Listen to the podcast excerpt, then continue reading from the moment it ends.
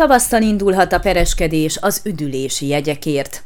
A bizonytalankodók miatt meghosszabbította korábban a per megindításához szükséges aláírásgyűjtést az egészségügyben dolgozók érdekvédelmi szervezete. Nem a szakszervezeti tagok vagy a Sanitas szimpatizánsok bizonytalankodtak, hanem azok közül néhányan, akik egyik csoportba sem tartoznak, mondta el Nyulas Emma, a Sanitas Hargita megyei vezetője.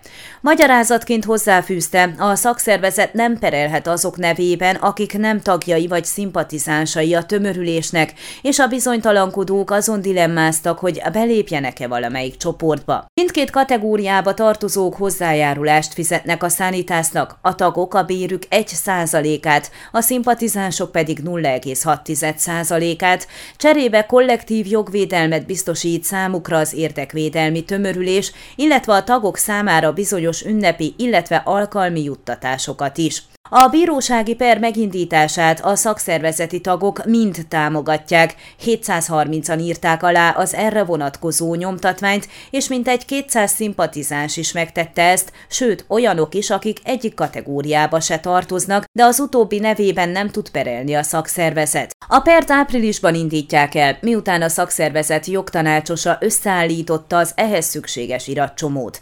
A Székelyudvarhelyi Kórház alkalmazottai 2018-ban, 2019-ben és 2020-ban sem kaptak üdülési jegyeket, a per megindítását támogató alkalmazottak száma alapján legalább 4 millió lej lesz az összértéke.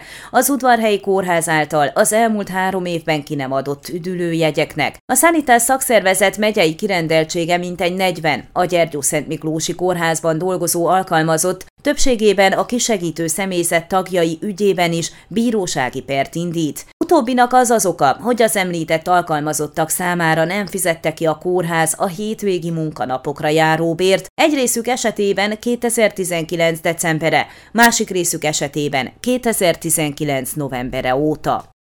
Ön a Székelyhon aktuális podcastjét hallgatta. Amennyiben nem akar lemaradni a régió életéről a jövőben sem, akkor iratkozzon fel a csatornára, vagy keresse podcast műsorainkat a székelyhon.pro portálon.